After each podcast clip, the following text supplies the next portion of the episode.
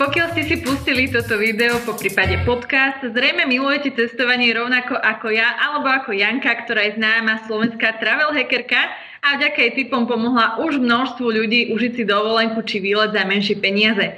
Pohodlne sa teda usadte, urobte si kávu alebo si dajte osviežujúci drink a užite si tento rozhovor. Jani, čauko. Verím, že nejako špeciálne predstavovať, pretože podľa mňa ťa pozná minimálne každý druhý Slovák. Napriek tomu, no čo? Ako sa máš? v tomto, to leto je moje obľúbené letné obdobie, takže, takže ja to naozaj uh, užívam. Som trošku viac na Slovensku, ako som predpokladala, ale ja sa tak nejak permanentne mám dobre, takže, takže dobre. Ja som už v úvode načrtla, že tento rozhovor bude o cestovaní a idem teda rovno na to z hurta.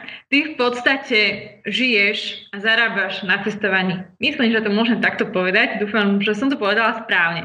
Pre mnohých to znie ako práca snov, čo možno aj je, avšak zrazu bum, prišla korona a o cestovaní sme mohli všetci iba snívať. Aké boli tvoje prvé myšlienky, keď vypukla korona kríza? Pamätáš si na ne? Pamätám sa na ne veľmi dobre. Um, ja som bola najprv uh, z tých, ktorí si mysleli, že Európy sa to nejak nedotkne. Mm-hmm. Potom, som bol, potom som si hovorila, že OK, že asi tu budú nejaké obmedzenia, ale to rýchlo prejde. A zrazu, keď nás zatvorili, tak ja som bola som absolútne stratená. Pamätám si, že týždeň som mala takú tá nebola depresia, bolo to taká nejaká bezmocnosť a, a nevedela som, čo so sebou a nič nedávalo zrazu zmysel, pretože celý môj uh, blog je naviazaný na cestovanie a zrazu boli zatvorené hranice. A po tom týždni sa to nejak vrátilo naspäť a uvedol, uvedomila som si, že OK, že sú zatvorené hranice, ale že tak veľa sa toho naozaj nezmenilo a že síce sú nejaké externé uh, zmeny, ale že vlastne stále som tu ja, stále si žijem nejaký ten svoj život a jednoducho som sa prispôsobila. Myslím, že v tvojich slovách a pocitoch sa našli mnohí ďalší ľudia.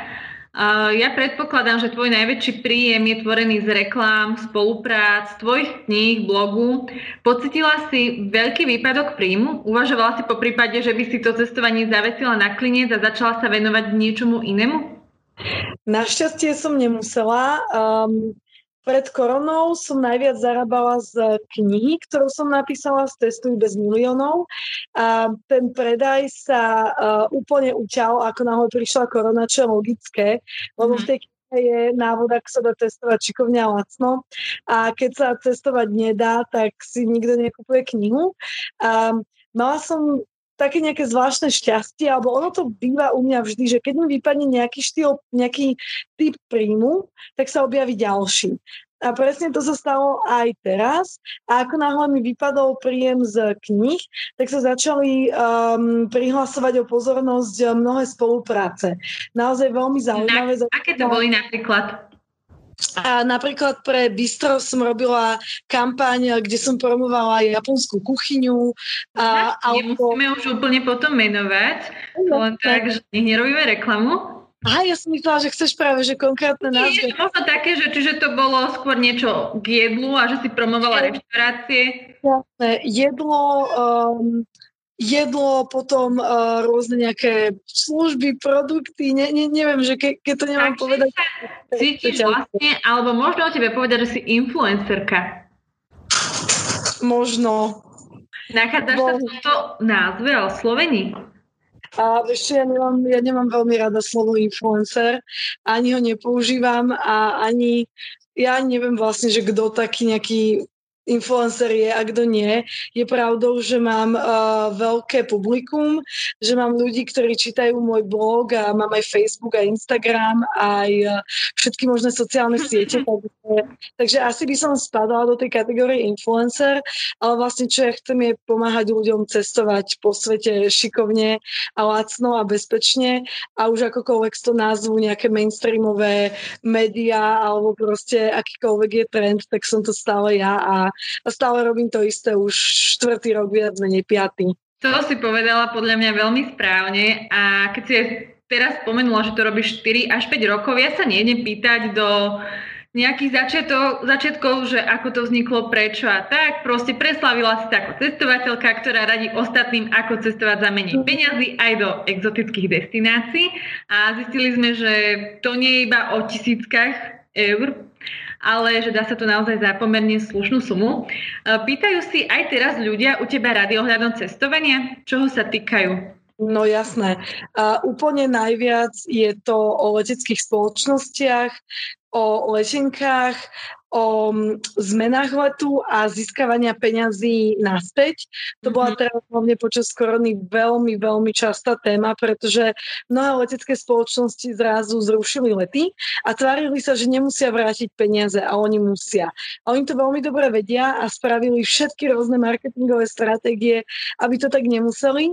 A Takže to bolo naozaj veľké, veľké množstvo ľudí. Potom veľa ľudí sa pýta ohľadom autopožičovní, pretože zatiaľ čo viem, mm, zatiaľ čo chápeme, že keď prídeme na letisko a máme zaplatenú iba príručnú batožinu a prídeme s veľkým kufrom, tak e, nám to dajú zaplatiť tie autopožičovne sú, sú nejaký akoby taký ešte neznámy segment a veľa ľudí nechápe, prečo musíme platiť depozity, ako fungujú poistky, čo sú tie najtypickejšie turistické pásce. Takže aj to je naozaj nejakou mojou častou témou. A potom sú destinácie. Napríklad teraz počas korony um, som zaradila nielen viac Slovenska, ale tiež uh, obsah z bezpečných destinácií. Takže mám tipy na Taliansko, na Grécko, uh, Rakúsko, Maďarsko, Česko, tieto okolité krajiny. Takže um, tie témy bývajú vždy podľa... Ty uh, robíš podľa tieto konzultácie platené, viem, že za nejakú sumu vlastne pomôžeš ľuďom nájsť aj letenky, cestovanie, poketáš s nimi. Ako to je ale teraz, keď ti niekto napíše, že Janka, prosím ťa, tá, tá letecká spoločnosť mi nechce niečo uhradiť, robíš to dobrovoľne, že im sa snažíš radiť? Um, Vieš čo, ja som robila konzultácie kedysi, mm. ale potom som ich prestala robiť a e, je to výhradne iba vtedy, ak niekto vyhrá tú konzultáciu v nejakej súťaži mm. alebo naozaj, že, že, že extrémne v špeciálnych prípadoch. Um, čo odpovedám, tak to odpovedám zadarmo. Ja mám hrozne, hrozne veľa otázok a snažím sa ich preklopiť vždy do článkov, aby som sa dostala do situácie, že im iba pošlom článok, kde nájdu odpoveď. Ale uh, snažím sa odpovedať ja. Uh, mám na to aj, uh, ma, ma, mám na to ešte aj babu, ktorá mi, ktorá mi odpovedá, takže, takže snažím, snažím sa robiť, čo sa dá. Ty si teraz, potom ako sa zvolnili tie opatrenia, išla na Maltu. Aké to bolo? Úplne v pohode.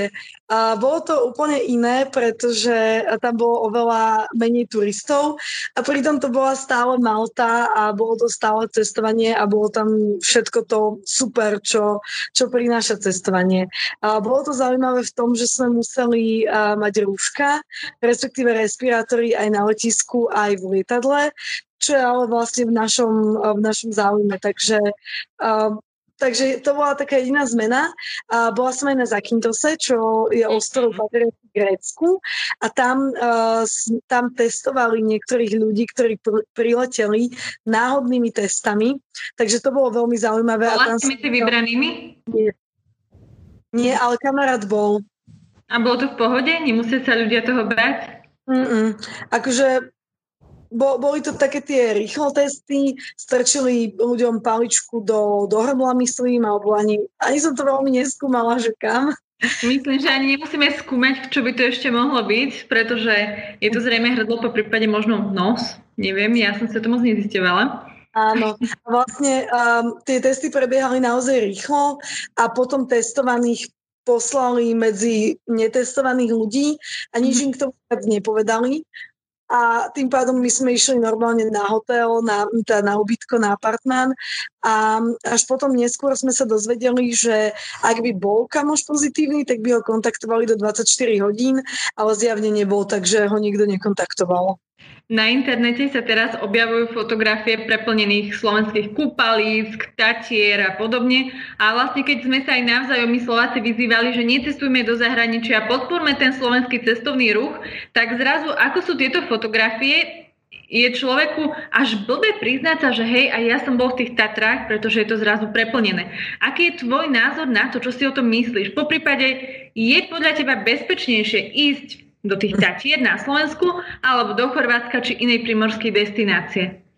No poprvé treba povedať, že Slovensko to nie sú iba Tatry. um, do Tatier uh, povedzme, že na, problém so Slovenskom je, že máme milión krásnych miest, ktoré ale o ktorých nikto nevie a ani nemajú fotky na Google, aby sa ľudia od nich dozvedeli a nikto ich nepromuje a tým pádom tam nikto nie je ani v tejto sezóne. Čo sa stalo, je, že uh, samozrejme ľudia si myslia, že je bezpečnejšie cestovať po Slovensku. Či je to tak alebo nie, na to som ja naozaj malá ryba, aby som niečo také tvrdila. To sa spýtajme epidemiologov, ale čo asi chápeme všetci, je, že keď je veľa ľudí na jednom mieste, tak je to práve opak toho, čo chceme dosiahnuť. Takže Slovensko áno, ale jednoducho poďme na nejaké miesta, ktoré nie sú úplne uh, známe. Spravme si z toho objavovanie, uh, spravme si z toho uh, skúmanie nových miest, uh, zoberme auto a poďme po úplne náhodných miestach. Nechceš sa uh, možno teda aj ty začať venovať cestovaniu len po Slovensku, že by sa ten tvoj blog trošku zmenil? Nie, to, to nie je moja parketa. Slovensko mám rada, mám ho precestované a dokonca teraz máme spravené mapky, kde máme viac ako 350 miest po celom Slovensku, ktoré slúžia ako zaujímavé typy pre ľudí, ktorí nechcú ísť teda do Tatier, ale chcú práve zostať na Slovensku. Mojím, uh, mojím cieľom je určite zahraničie. Um, pre mňa je totiž cestovanie o spoznávaní, o nových veciach, nových kultúrach, uh, skúmania, o, o skúmaní toho, ako žijú zahraniční ľudia, o nejakej inšpirácii a nechc, nechcem, aby to vyznelo nevďačne. Ja, ja mám rada Slovensko a chcem tu zostať žiť, ale tu na Slovensku to jednoducho poznám a je to pre mňa perfektný relax, ale nie je to to nové, tá inšpirácia a nejaký ten posun v nejakom mojom spoznávaní. Ja, ja ti rozumiem a tiež som na tom napríklad podobne, milujem Slovensko, ale keď si môžem vybrať, idem radšej k moru, bohužiaľ, ale je to tak, každý sme iný. Jani, uh, ty si to už riešila na svojom blogu, ale možno nie každý to čítal. Každopádne, keď sa povie, že veľa cestuješ, tak typickému Slovákovi napadne, no odkiaľ berie peniaze na cestovanie? Lebo ja nemám, ona má, ako je to možné? Mm-hmm. Tak odpovedaj a zároveň povedz, či sa nehnevali rodičia napríklad na to, že si tieto financie neinvestovala niekam inám, ale že stále cestuješ hore-dole. No, takto Cestovanie je pre mňa lacné, vďaka tomu, že poznám všetky typy, ako sa dá cestovať šikovne a lacno. Zatiaľ, čo človek sediaci vedľa mňa v lietadle môže zaplatiť za letenku 200 eur, ja ju môžem mať za 20, hej, obrazne. Ubytovanie sa takisto dá zohnať veľmi lacno. Ľudia, ktorí kupujú ubytovanie za 100% ceny, väčšinou len proste nevedia, ako ju znížiť. Um, Požičanie si auta tiež vie byť veľmi lacné a tým pádom cestovanie ako také nie je naozaj veľká položka a taký jeden výlet nemusí stať tisíce eur, to môže byť fakt, že stovky za, za týždenný výlet a, a aj to už je úplne luxusné. Ja som nikdy uh, nespala v hosteloch, zmiešaných izbách, nikdy som nejedla suché rožky ani nešetrila na zážitkoch, toto naozaj nie je môj štýl ale pritom som nikdy nepotrebovala veľa peňazí. Ale aj tých nemálo peňazí treba niekde zarobiť. Um, blog je môj biznis a napísala som knihu, mám dvoch sprievodcov Island a na, um, na a do toho mám nejaké spolupráce cez, uh, cez moje sociálne médiá, cez Instagram, cez blog. A, takže tie peniažky sa, sa vždy našli a v podstate pre všetkých takých ľudí, ktorí sa pýtajú, že ako sa dá z niečo takéto vyžiť, tak by som možno odporúčala, že nech si skúsia nájsť niečo, čo ich baví, čo ich náplňa, čo prináša hodnotu a väčšinou ten biznis plán už nejakým spôsobom zapadne. Tie peniažky už odnikať ale pritečú. Mm-hmm. Hlavne, niečo prínosné, tak to zaujíma iných ľudí a keď už proste ťa sledujú ľudia, tak už len, už len z toho máš možnosť mať tie spolupráce. Ja, Janka, počuj, ty si povedala, že vlastne cestuješ vlastne vďaka tomu, že vieš ako na to, ale aj ty si sa to zrejme musela niekde naučiť, niekde prísť tým prvotným myšlienkam, že skúsi pozrieť tú letenku tu a tu. Kde to bolo? Alebo od koho si sa ty učila? Ja som, ja som hrozne chcela cestovať. Um, našli ma uh, na strednej, ešte keď som maturovala, zobrali na, um, na na Kubu to bola taká naša rodinná exotická dovolenka. Zaplatili za to ťažké peniaze, lebo sme boli vo Varadere vo 4 hviezdičkovom rezorte. No a mne sa tam podarilo nejakým spôsobom zamilovať sa nielen do Kuby, ale aj do jedného Kubanca. A a nejak ma to tak nakúpilo, samozrejme z toho Kubanca nič nebolo, hej to je jasné. Ale uh, zostala mi taká nejaká láska k testovaniu a odtedy som sa stále snažila uh, testovať. A videla som, že cez testovky je to mega drahé, a, tak som začala hľadať spôsoby ako. Potom sme išli na našu prvú dovolenku ešte s bývalým frajerom uh, moru do Talianska mi do Dieso na vlastnú pesť, ale bolo to hrozne drahé. My sme kúpili letenky do Milana za 250 eur, um, hotel nás stal proste 80 eur na noc, lebo sme to všetko bukovali v júni a na hlavnú sezónu a proste vyšlo to ešte viac ako cez cestovku tak som vlastne potom začala hľadať spôsoby, ako sa to dá spraviť lacnejšie pýtať sa kamarátov, začala som sledovať také rôzne nejaké zahraničné portály a, a zrazu som sa ani len nenazdala a mala som kúpenú letenku do Brazílie za 230 eur. Mm-hmm. A nevedela, že, že čo som to kúpila, ale čakala ma vlastne Brazília tam, a tam nás dovolenka na 3 týždne vyšla 700 eur. Toto je, ja by som to tu možno aj nejako stopla opäť, toto je naozaj veľmi dobrá cena, pretože človek, keď si zoberie, tak za túto cenu ide aj do Chorvátska, do Talianska. Nieraz možno to vyjdú aj tie naše Tatry, bohužiaľ také, takže cestovať sa dá a dá sa lacno, len možno treba na to trpezlivosť. Tí, ktorí na to trpezlivosť nemajú, sa obracajú možno na cestovné kancelárie, ale treba povedať, že tie ceny sú oveľa drahšie a vyššie vďaka ním. Čo si myslíš ty o cestovkách? Zaniknú, nezaniknú? Vieš tiež im budúcnosť? akože môj názor je úplne irrelevantný, ale môžem, môžem povedať, že podľa mňa určite nezaniknú, pretože stále budú ľudia, ktorí sú uh, unavení, ktorí sú ktorí chcú mať bezstarostnú dovolenku, oddych, po veľmi ťažkých pracovných dňoch a to je úplne OK. Mm-hmm. A tiež, keď budem mať o 20 rokov viac a budem chcieť proste len oddych v rezorte, tak si tiež zaplatím dovolenku cez cestovku. Druhý pohľad je, že cestovka je super aj pre ľudí, ktorí chcú zážitky, ale nie sú povedzme úplne zbehli v tom, aby si to organizovali sami alebo nechcú a majú povedzme, že viac peňazí, ako majú času. Hej, čiže tá nejaká majetnejšia skupina určite bude aj naďalej vyhľadávať uh, služby cestovných kancelárií, ktoré vedia, uh, vedia spraviť zážitok. Takže podľa mňa cestovné kancelárie ako také určite nezaniknú, ale možno čo zanikne je to, že ľudia berú cestovky ako prvú voľbu. Že to berú ako automatiku isté cestovky. Podľa mňa mm-hmm. a bude cestovka niečo špeciálne a úplne bežné bude chodiť na vlastnú pesť.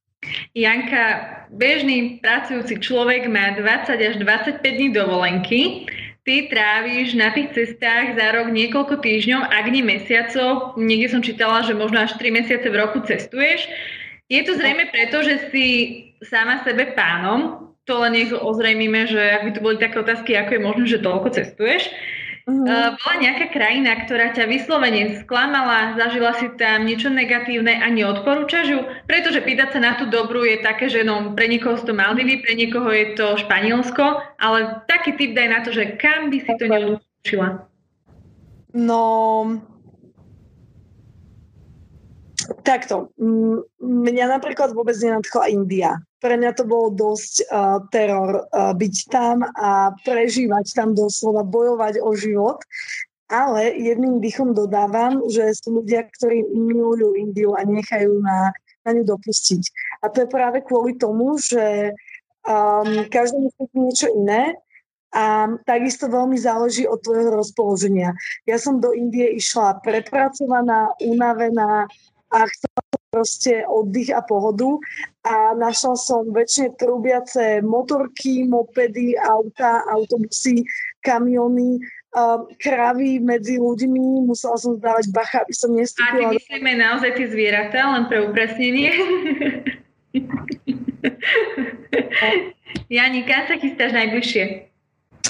Uh, dobrá otázka. Mám buknuté letenky do Portugalska, konkrétne do Porta a to 14.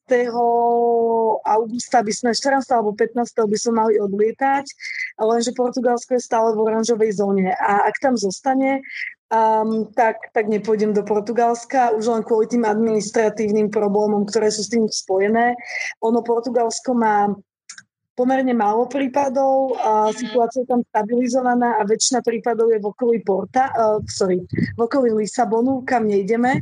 Takže nevidela by som problém ísť do Porta ako takého, ale mm, ja nemám čas byť proste 5 dní v karanténe a potom 4 dní čakať na výsledky.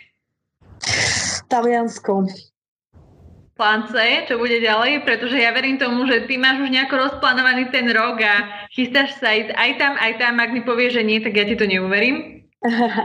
No plán C bolo Slovinsko, ale zrovna dnes mi hovorila kamarátka, že tam zavadzajú nejaké ďalšie nové opatrenia, mm-hmm. ktoré som si ešte nestihla pozrieť. A plán D je, že proste to presunieme na september. A v septembri máme Rusko, Petrohrad, ktoré je tiež otázne, lebo uvidíme, čo sa týka situácie. No a čo sa týka zimy, tak naozaj nemám plány a nemám očakávania, pretože naozaj neviem, ako sa tá situácia vyvinie. Pretože zatiaľ, čo keď ideme do Európy, tak je to veľmi jednoduché vrátiť sa a neriešiť. Um, keď, keď pôjdem niekde do Kolumbie alebo do Ázie alebo do Austrálie, tak jednoducho vrátiť sa vie byť poriadny problém. Ja si myslím, že touto predstavou o cestovaní, či už to je Portugalsko, Rusko, Taliansko, môžeme uzavrieť aj tento rozhovor a nechať to v takej peknej predstave, že možno raz sa tam dostanem aj ja, aj náš nejaký poslucháč. Proste je to cestovanie. Janka, ďakujem ti veľmi pekne za, za rozhovor, za užitočné rady a za čas, ktorý si nám venovala. Užívaj si ešte tento deň a nech ti to Portugalsko vyjde. Ďakujem krásne, držte mi všetci palce. Držíme. Ahoj. Ahojte, papa.